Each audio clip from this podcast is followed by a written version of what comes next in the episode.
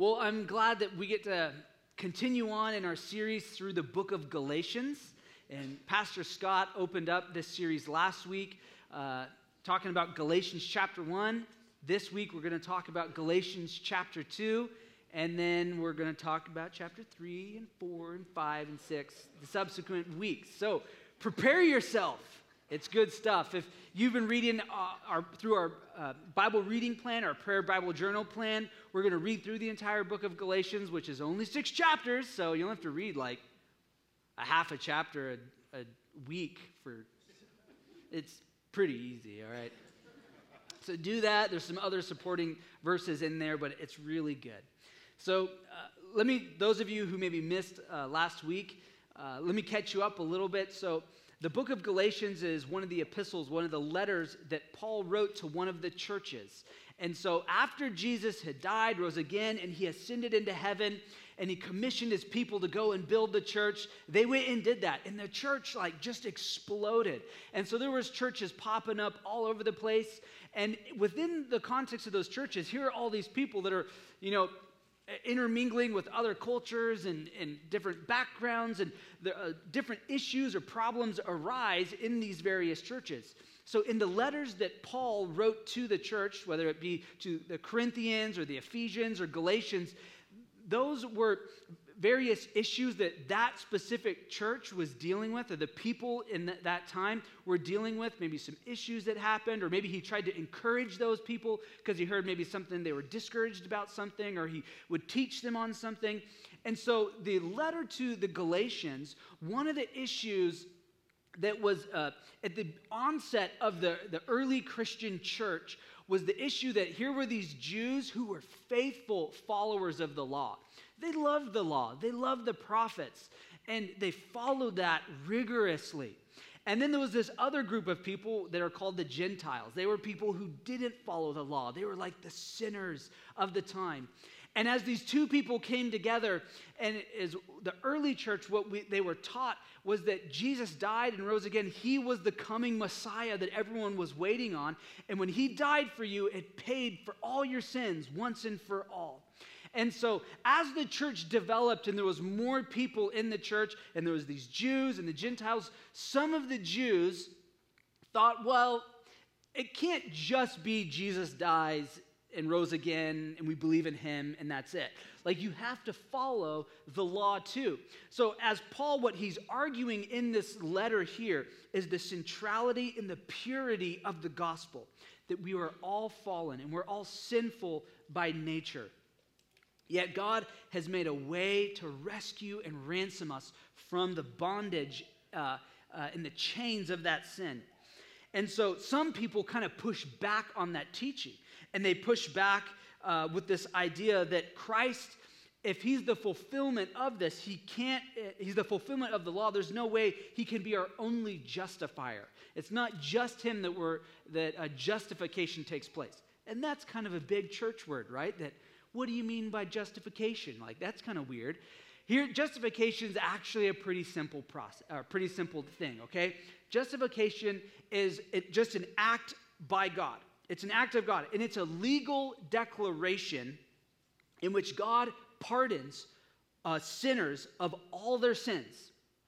God declares the sinner righteous at the very moment, instantaneously, when the sinner puts trust in Jesus. That's justification. That what makes you just in God's eyes, what makes you righteous in the eyes of God, it is through Christ's work on the cross, dying and paying for your sins. And when we put our faith in Him, we are justified before God and we are made righteous and clean before Him. That's justification. It's just Jesus, or it's just God uh, through His Son Jesus declaring you righteous based upon your faith in your faith alone. And so these people were going, well, if Christ is the fulfillment of the law, there's no way he's our only justifier. There must be other things that also make us righteous in the eyes of God. And so there were kind of two arguments that were being made against Paul in the early church about this. And they're good arguments. I mean, they're arguments that probably you or uh, I've thought of myself.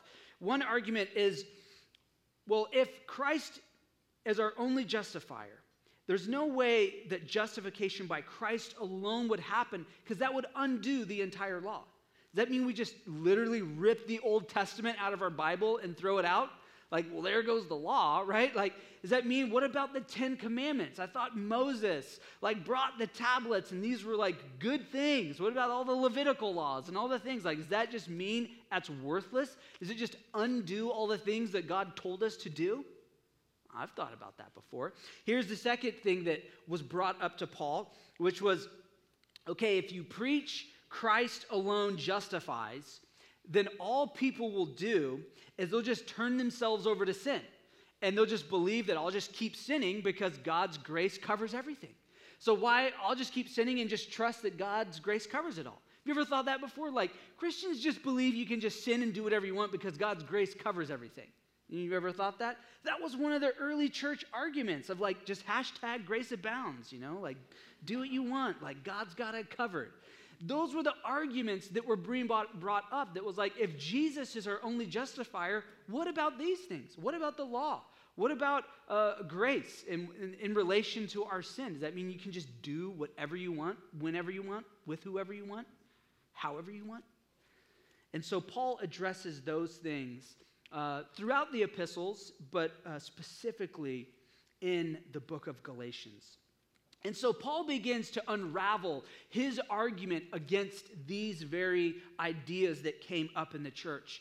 And he tries to encourage the church to seek God and to seek Christ and his work and not our works. But he also rebukes people uh, throughout uh, Galatians. And one of the people he rebukes is Peter, who Peter, he kind of goes back on his word a little bit and he has to rebuke Peter. And so we're not going to get into all of that, but as dealing with how you're eating food and blah, blah, blah. Who cares? All right, but we're going to deal with uh, Galatians. Well, I guess a lot of people care. Galatians chapter 2, verses 15 through 21. So if you brought your Bible, that's where we're going to kind of base this out of this morning. But as Paul begins to unravel this, one thing that he makes very clear throughout this is that the law is a diagnostic tool, not a cure. The law is a, di- is a, a diagnostic tool, not a cure. Uh, few years back, I tore my ACL playing Hoop Fest. And uh, went to the doctor, and when, when you tear a muscle or if you have other issues, they stick you in an MRI tube. Anyone ever taken an MRI before? Terrible, aren't they? It's just like beep, beep, beep, beep. It's like the worst tone of dial up internet you've ever had for a 45 minute period of time, right? And so they stuck me in the tube uh, in the MRI, and when I was all done, it told me my knee was broken. Now, they could stick me in that MRI tube over and over and over and over again, and it would tell me my knee was broken. But it had no power to mend what was broken in my body. It had no power to fix what was broken and tore in my knee. And the same thing here, Paul illustrates throughout the book of Galatians, but specifically in chapter 2, what we're going to read, is that the law it's a diagnosis of what's broken in humanity and within your life. But it ha- holds no power to cure and to mend what is broken in your life. You can constantly go through your life and put it through the lens of the law, and it will diagnose the space and the sin that's in your life, but it cannot cure you or mend you from what's actually broken. And this is what Paul puts forward. And he also puts forward this notion against the whole uh, uh, just keep on sinning because grace abounds. Uh, he puts forward this notion uh, that I'll explain it that, this way that a heart that it's truly been reborn, a heart that's truly put their faith in Jesus, cannot say, I'll just do whatever I want. Rather, it responds with, I'll do whatever you will. Saying, I'll do whatever I want because God will just forgive me is actually evidence that you're not a Christian.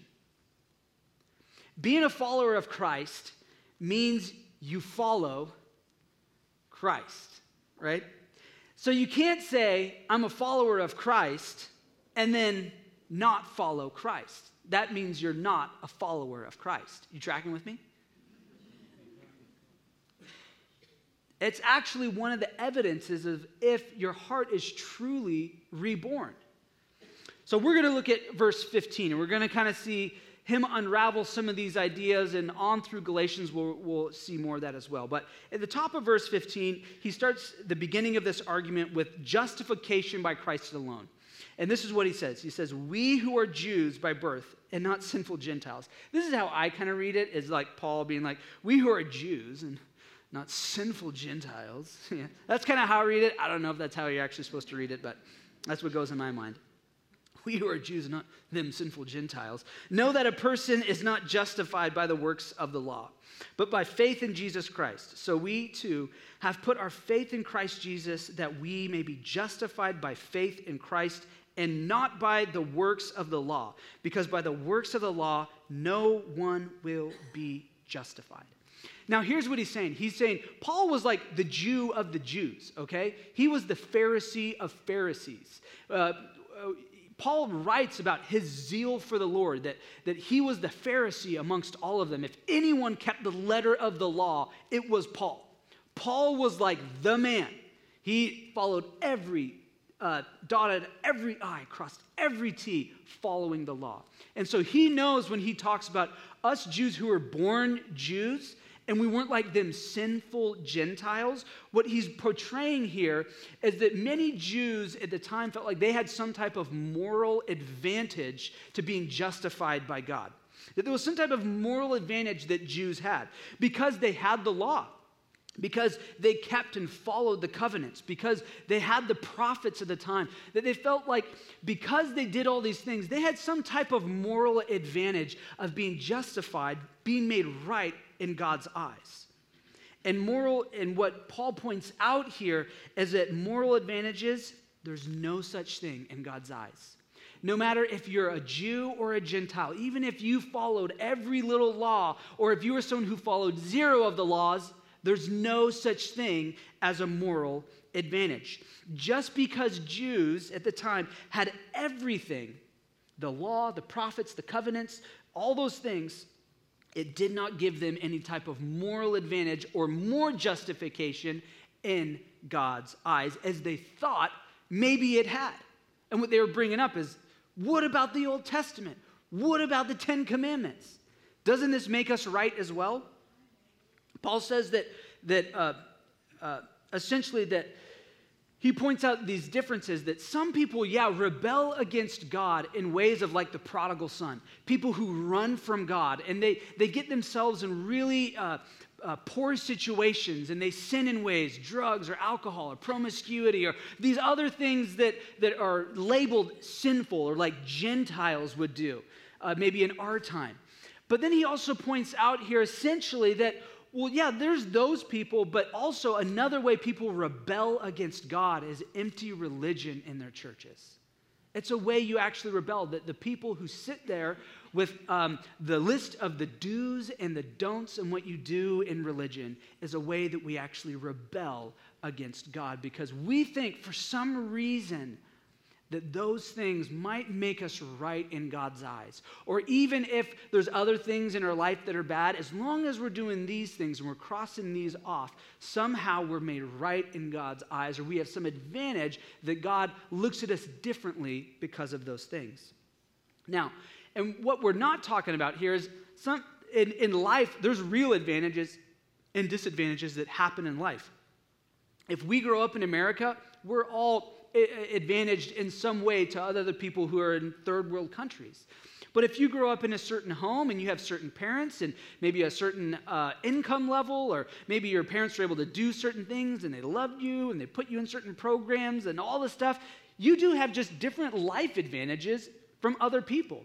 If you grew up in a home that didn't have all those things, Yes, you're disadvantaged in life to other people. But what Paul's talking about here is not those type of advantages. He's talking just about what makes you right and moral and good in front of God. And what he says is there is no such thing as any moral advantage. It doesn't matter what part of the country you come from, it doesn't matter what country you come from. It doesn't matter how good you are, how bad you are, how much you've sinned, how least you've sinned, how many times you've read the Bible or how many this or how many that. There is no such thing. Everyone is equal.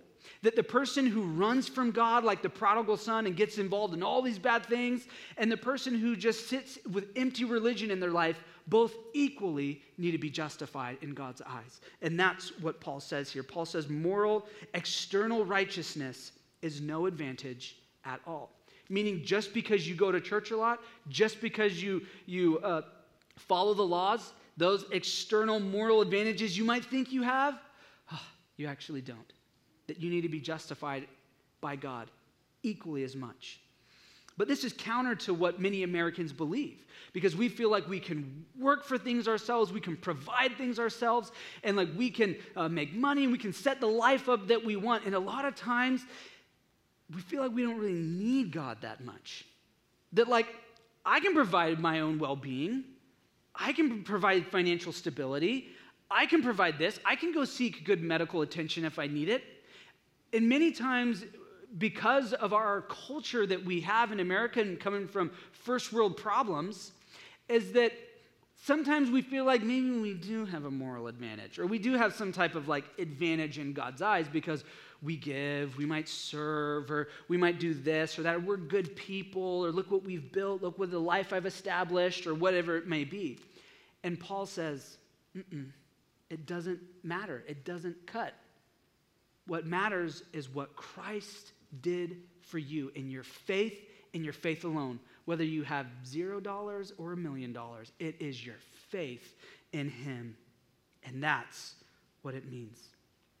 And uh, uh, our righteous deeds, even the, the best of what we try and do, the Bible tells us our righteous deeds are like filthy rags in His eyes. That even the best you can bring forward means not, you know, in, in light of God's immense holiness and righteousness, it means nothing. It's like a filthy rag for him. That we need our faith and our love and trust in Jesus far more than any uh, law or rule, or try, we try and keep people accountable for all the little things that the church might go through. As we read on Galatians 2 17, it said, Paul says, But if, in seeking to be justified in Christ, we Jews find ourselves also among the sinners, doesn't that mean that Christ promotes sin? Absolutely not. If I rebuild what I destroyed, then I really would be a lawbreaker. Here's what Paul's trying to communicate here is he's, he's comparing the work of Jesus with the work uh, of Moses or the Old Testament law. That Uh, imagine for yourself that you were one of the Israelites who was with Moses before Jesus ever hit the scene, right? up until the point that Moses brought the Ten Commandments, there were no laws. Isn't that an interesting thought? There were no laws, and God still loved his people. God still had a heart for his people. And Abraham, which we'll see in chapter 3 of Galatians, Abraham, before any laws were ever written or in stone or were communicated, Abraham was justified by faith, because, or justified by his faith. And so imagine you're the Israelites and you're standing at the base of Mount, Mount Sinai. And here Moses comes down with the Ten Commandments. Imagine the gasps and some of the gulps that took place when he read that. Thou shalt not uh, take your Lord's name in vain, or thou shalt not serve any other gods. As they had a golden calf behind them that they had made as Moses went up the mountain. Imagine some of the the feelings that sunk in. That in that very moment, here were these people who finally realized the space between them and God. Here, the people, for the, uh, for the first time, understood the reality and they were aware of their sin before God and that they were far from Him and what He wanted from them. And if we come to Christ, what Paul's saying here is if we come to Christ and we put our faith in him and we say, I believe in you, and in turn, Christ gives us more rules and he says, okay, well, you've put your faith in me. Here's a few more rules for you to do. Well, then that just means that he's building up what he already tore down. That's what Paul's saying, is that what Moses, what God established through Moses was there. And those laws were good, but then Christ came to fulfill those things. It doesn't mean that those things ever go away, but as Christ fulfills those, and if we come to Jesus and if we say, I believe in you and put my trust in you, then all of a sudden Jesus is building that wall, that back up what Jesus came to tear down. But instead, he doesn't do that. Instead, when we come to him, he says, You are 100% forgiven. When we come to Him, He doesn't give us another list of things to do.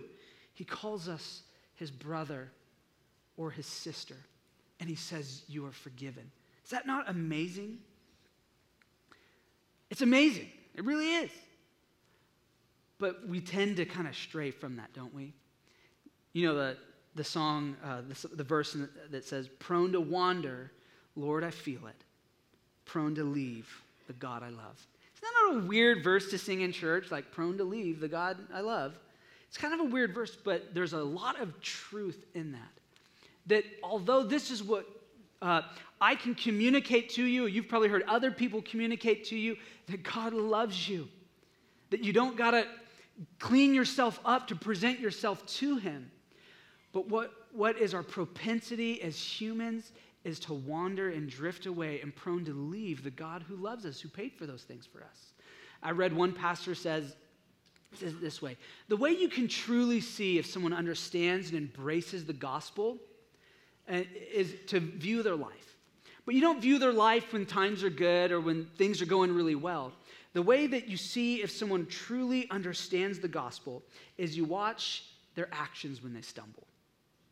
You watch their actions when they stumble if you run from God or you run to God.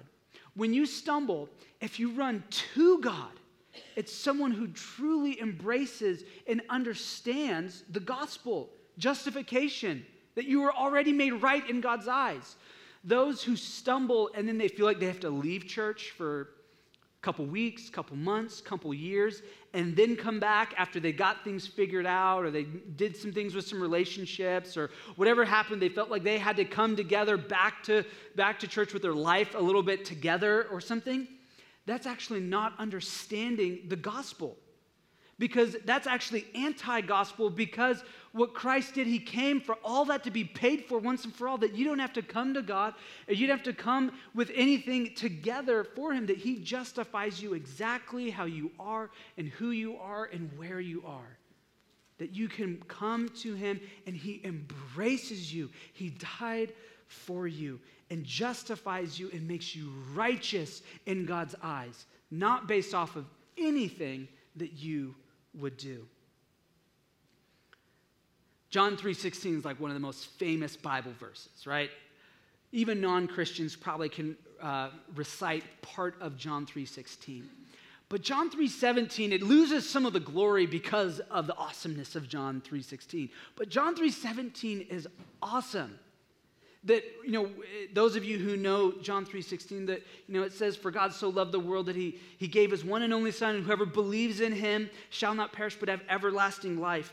And then john 3.17 jesus says these words. He says for i have come into the world not to condemn the world but to save it from condemnation. Now that is a, an amazing powerful statement there then he says, Those of you who believe in me will have every eternal life because I have come not to condemn you, not to put weight on you, the weight that you feel from having to follow the law or to do things to make yourself right, but I've come to actually save you from that. Is that not good? I've come to save you from the weight that you feel like that, that condemnation feels that you have to measure up or you have to, the sin that weighs you down or the life that weighs you down. I've actually come to save you from that, not to bring more onto you. That's the message of the gospel. And Paul continues to write in verse 19. He says, For through the law I died to the law, so that I might live for God. Now that's kind of an interesting verse. And at first glance, you're like, I have no idea what that means. And at first glance, when I read that, I went, I have no idea what that means, okay? that for through the law, I died to the law so that I might live for God. Here's what Paul's trying to write here. He says essentially, there's a greater law than the law. We'll put it that way and then we'll try and make it make sense, okay? But you're like, how does that work? There's a greater law than the law. It's kind of this basic principle, okay?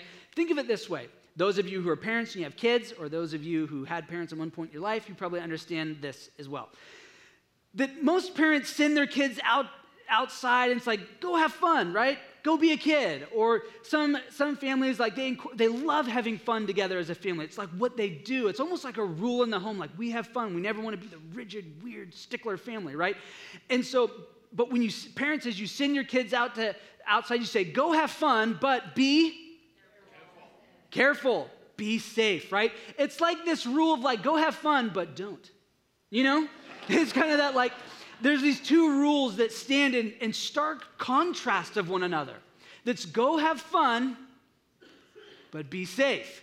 And so, what's supposed to happen as a child when they're like jumping on the trampoline inside the net, it's like, have fun, jump on the trampoline. And then they're, you know, having fun. And then when they stand at the edge of the trampoline, it's like, I think I might want to do a backflip off the trampoline. There's a part of your brain that's supposed to go, what trumps having fun is being safe. And so I'm not going to do that. Now, that part of my brain didn't develop till I was about 25. and I have broken bones and broken knees and all kinds of things to prove it, okay? At one point, I, with a good friend of mine, we decided it would be really fun when we were in college. Uh, we were bored one night. We're going to go climb on top of it like 2 a.m., a local elementary school. And so we climbed on top of it. I know I'm like a sinful Gentile, okay? Don't judge me we climbed on top of it and we thought it'd be great to jump from like one building to the other. And so as I stood on top of the gymnasium, gonna jump down to the main building, super hardcore parkour, you know, I stood at the edge and it's supposed to be that part of your brain that says, have fun, be safe. You're supposed to, that part of the brain of be safe is supposed to kick in. It didn't kick in. And so as I stood there, as I jumped, I slipped and I fell all the way to the ground and landed on my face. And went to the hospital, had a broken elbow, this, that, you know, my face was messed up. But there's this rule, right, that's have fun, but what trumps fun is safety. And here's what Paul's trying to communicate that he says, as I died uh, uh, uh, to the law, for the law, that I might live for God, that he says uh, that the love of Jesus, the love of God in Christ, it trumps the law. It's the thing that is the greater of the two.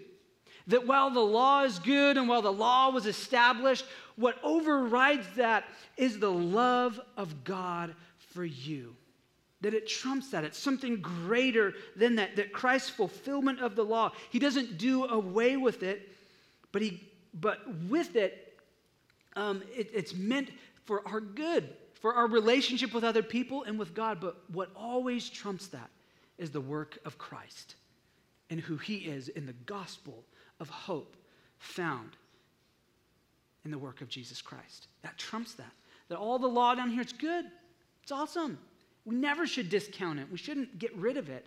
But if we think for some reason that is equal to or above the love of God, you are mistaken, like the Galatians. And Paul says, that through that, through the love of God, that I might live for him. I might live for him. And maybe you've heard people say that, like, I want to live for God. Ever heard anyone say, I want to live for God? I want to, I want to live for Jesus. What does that actually mean when you think about it? Like, what does it mean to live for God? That we died to the law, for the law, through the law, you know, or whatever, right? That we might live for God. What does that mean? And, and I bet if you were to ask yourself or you to ask a friend, what they would probably tell you is, well, it means you you, you, tithe, and it means that you, you pray, you read your Bible, and you follow what Jesus says you to do, tells you to do, and you serve other people. But is that what Paul's saying here? No, he's saying the opposite, isn't he? He's saying it's not following the law. What Paul communicates here is that a life well lived, a life that someone says that I'm going to live for God, looks like um, them putting their 100% full faith and belief that Christ has justified them fully. That a life well lived, a life followed, God says Jesus made a way, and Jesus loves me and drew me to the Father, and I have been justified fully. And now through that, I live my life. Through being justified by God and have full faith and assurance on who I am and how what God has done for me, that through that I find joy in serving. Through that I find joy in following Him. Through that I find joy in these other aspects of my life. That Christ's fulfillment means that we can live a life for God by fully putting our trust in faith that He's justified you fully. Verse 20 is kind of like the coffee cup verse. It's what you like have on your coffee mug you drink out of it, but you never really think about it that much or the implications behind it. This is what it says. Let's read this together and we're going to end on verse 20 and 21. He says, I have been crucified with Christ, and I no longer live, but Christ lives in me. The life I now live in the body, I live by faith in the Son of God, who loves me and gave himself for me. I do not set aside the grace of God, for if righteousness could be gained through the law, Christ died for nothing. That if you could make yourself righteous in any way, then the death of Christ means nothing.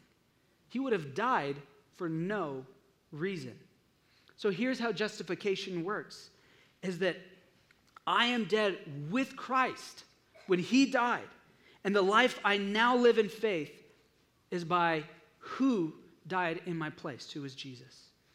Yesterday, I was driving out to a graduation party, and I drove by Mount Spokane High School, and that's where I, I graduated from. And you know, as I drove by Mount Spokane, a lot of like memories and thoughts and feelings came back. And my son was in the back seat, and I was like, oh, that's where dad went to school, and I hadn't driven by it in a long time. And as I was driving, just thoughts came back of the person who I was when I was there. And the choices I made, and the decisions that I made, and the really hard time I put on a few specific teachers that probably don't have much good to think of me now. And, but more importantly, all my fellow peers. Like, they observed who I was then. And these thoughts came in my mind of like, what would they think of you now? They really think you'd be a pastor? What would you tell your son to live? How would, how, why would he believe that he should live any differently? You lived a certain way. And maybe you found yourself in that similar situation of maybe you drove past, you know, a certain house, maybe you were in a certain house, or maybe you were drove past a certain field, or maybe a certain college campus or a certain place of employment. And the thoughts that came back there were, man, I messed up. I, I didn't do some things right there. And those feelings that come in that say, like, why would your kid ever think that they should do anything different? What are you going to say to them? You lived a certain way. You did certain things. Why should they trust you? Why should anyone think that you would really follow God? And those feelings came into my mind. And maybe you found yourself there. But here's the amazing thing about verse 20 and 21 that as you think about those things, it's that when you've put your faith in Jesus, you've been crucified with Christ, and I no longer live, but Christ lives in me. That means that the person who was in that high school, that uh, when I was there, that Nate, he is dead. He is gone. He is a different person now.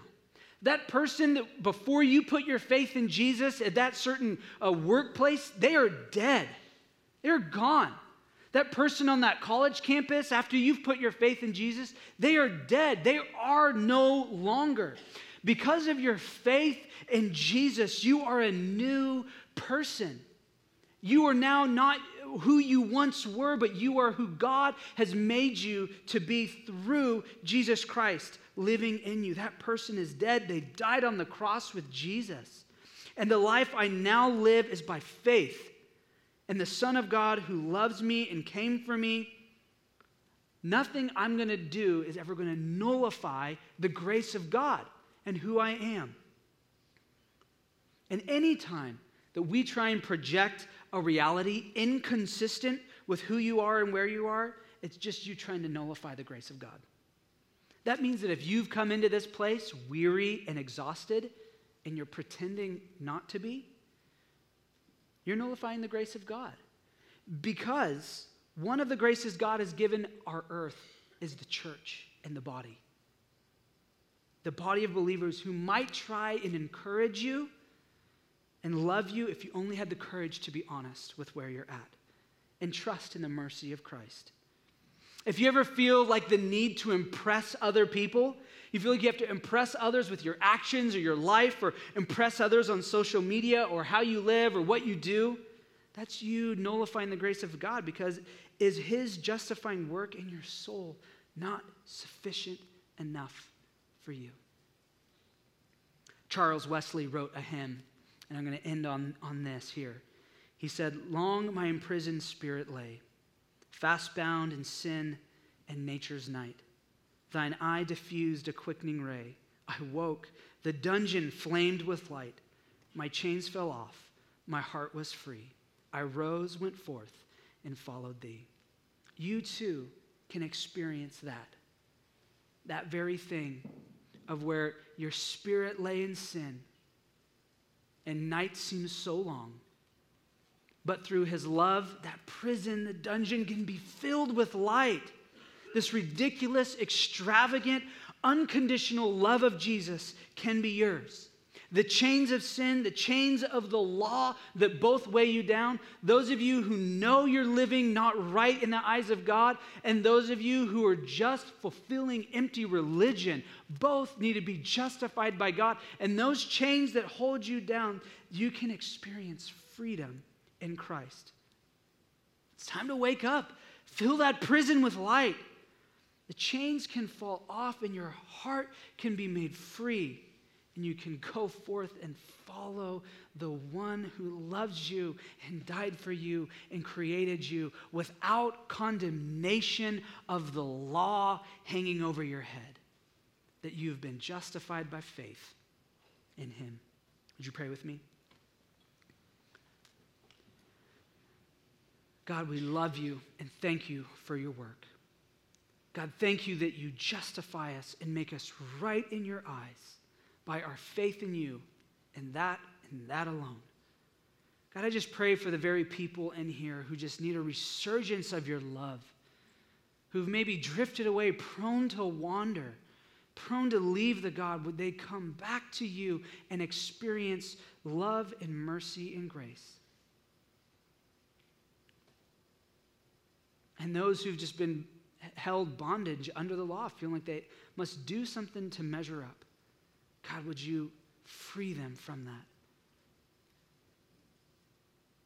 That we might find love and joy serving and fulfilling who you want us to be because of who you have already made us righteous in God's eyes. Thank you for that, Lord. And we pray this in your name. Amen. Awesome. Thanks, Nate. Have a couple things for you guys before we head out into the sun. Uh, a couple weeks ago, Mike talked to us about this wonderful fundraiser we're helping out with uh, a nonprofit here in Spokane called Life Services. Uh, they come alongside women here in Spokane with unexpected pregnancies and help them with this emotional, spiritual, and practical care. And so we are collecting change in these uh, baby bottles right here. So if you grabbed one of those a couple weeks ago, uh, next week is the time you turn it in. Uh, if you like to participate in that, you can grab them right out there in the lobby um, and start filling them up with change. Uh, also, right out here in the parking lot in the greenhouse, we have some middle school and high school students that are doing a barbecue to help raise money for camp. Um, so if you just love probably the best burger you're ever going to have in your life, made by a middle schooler, which will happen. It's going to shock you, okay? Uh, feel free to head out there and help them uh, get to camp. Uh, if you need some prayer, uh, I'd love to invite you over here. Our prayer team would love to meet with you and agree with you in prayer. If you're new here at our church and would just love to get more connected, I'd love to meet with you underneath this monitor over here at First Connect and talk with you about how we can get you more connected here.